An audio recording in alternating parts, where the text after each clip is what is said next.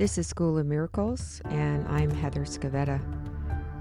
Today, we're going to be talking once again about the spiritual path and different thoughts and feelings about it, and things that happen along the way.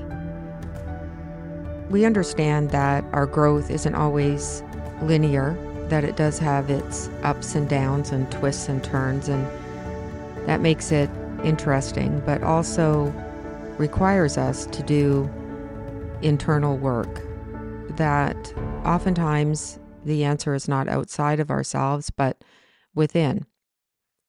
And recently I had the thought because I've been working on different projects, some personal, some to do with my uh, work.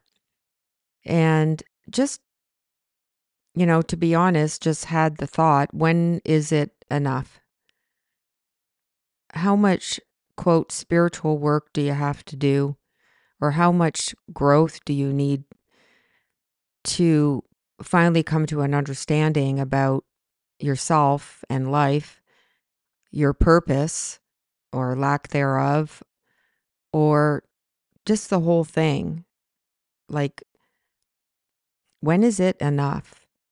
That what you have done, how you have grown and learned, and how you contribute to society and especially your own loved ones. And sometimes the spiritual path can feel overwhelming at times, many times. I feel overwhelmed by it. But I also feel a sense of responsibility because I did lose my daughter to get me on this path. And I want to honor that great gift that was given me. And so it has been 20 years since her passing, and I have done a lot of personal growth and worked on my spiritual path and have found my purpose up to this point. I mean, I'm open to new suggestions and new avenues and opportunities, and that we may come to an understanding of what our purpose is, but then all of a sudden it shifts into something else, and we can't be rigid about it. We have to be open hearted and open minded about it. But I asked my spirit team last week, when is enough enough? Again, how much work do we have to do? How much do we have to contribute? All that that constitutes the spiritual path. Because for a lot of us, trauma brought us here. And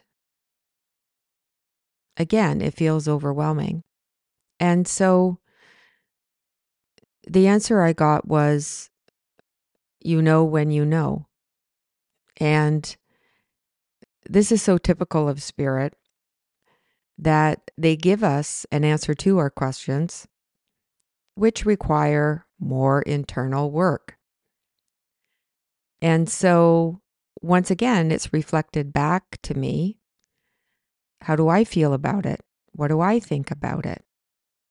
That our spirit team is not there to tell us what to do, to make a decision for us, even though we may ask those questions. Because I'm just like you, I want answers to pretty simple questions as well. And yet, oftentimes, the answer that is given to us throws the ball back into our court. And so they told me that I will know when I know. And can this information be applied to a lot of things that we question our motivations, our intentions, our goals, especially when things get hard or difficult? And we wonder how do we know? How do we know when things are complete? How do we know to start again? But if you honestly ask yourself that question, you usually know when you know. Now, I give and have given many life readings to people, which I am the medium for Spirit's words of advice and encouragement. And so the information is not coming from me, but from Spirit. And many times the information that comes through is not only you know when you know, but also that you must reflect on this deep knowing that you have often about things.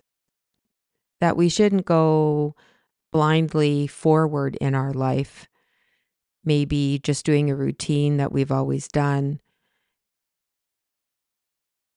similar goals that we might have had for decades. Is it time to revisit them? During the readings of a lot of my clients will ask spirit to make decisions for them, even though I tell them at the beginning of the reading it's not really what spirit does, but they ask anyways. And if you're asking a question about making a decision to spirit, then their advice and my advice is don't make the decision if you don't know. And it's typical that we want things to hurry up. We want things to be quicker than they are. But when we're making decisions, we should take our time and not to hasten into them because we just don't want the process. We don't want to have to go through the process of making a decision. So we may take someone else's advice and not do the personal work. If you don't have the answer to your question about making a decision, my advice is don't make a decision yet. Maybe the time's not right to make it, or maybe you don't have enough information, or maybe you have to process things a little bit longer. So, if I look into my past, things that I made a hastened decision about perhaps were not the best choice. I do like to mull things over and think things through for a long time. And I do feel within myself that feeling like I want to hurry up in making decisions or to take action. But I also understand that at this point in my life, it's kind of the way that I am. It's the way I process things. And you will notice people around you, how they make decisions, and some are more spontaneous, and others don't have a process at all. They just act right away and others take forever to make a choice. So learn your own process. And if your decision making isn't based on fear, fear of the unknown, fear of your capabilities, those types of things, then perhaps you just need a little bit longer with it. So, again, you know when you know. And if you again look into your past, perhaps there are times when you knew, you knew about something and you didn't need to ask anybody's advice, including spirits. You just knew and you made a decision or you acted on it. So, when is enough enough? When you know, when you know it is. Until then, keep doing the work. So I don't feel that the time has come where I feel enough is enough, even though I may want that time to be here.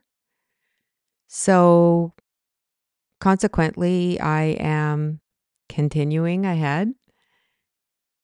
Again, always reflecting on my choices and do they feel right for me? And it's kind of reassuring to know that when that day comes, when enough is enough, I will know. And you will too. So carry on with your journey, carry on with your life. Just some thoughts for you to ponder on. And thank you so much for taking the time to listen today. And just to let you know, I do have a website, schoolofmiracles.ca, and I do offer courses in mediumship and channeling, Akashic records, meditation, a bunch of different choices, as well as I do give channeled life readings and messages from your spirit guides. So you might want to visit my website, take a look at what I offer. Also, I have two books out The Power of Love, which is my story after the death of my daughter and how I got into this spiritual work, and also The Way of the Heart, which is a guidance system of how do you listen to your heart and what does it sound like and what does it feel like. A real reference guide to living from your heart. So thank you once again and I'll and I hope you join me soon for the next podcast episode. Thanks again.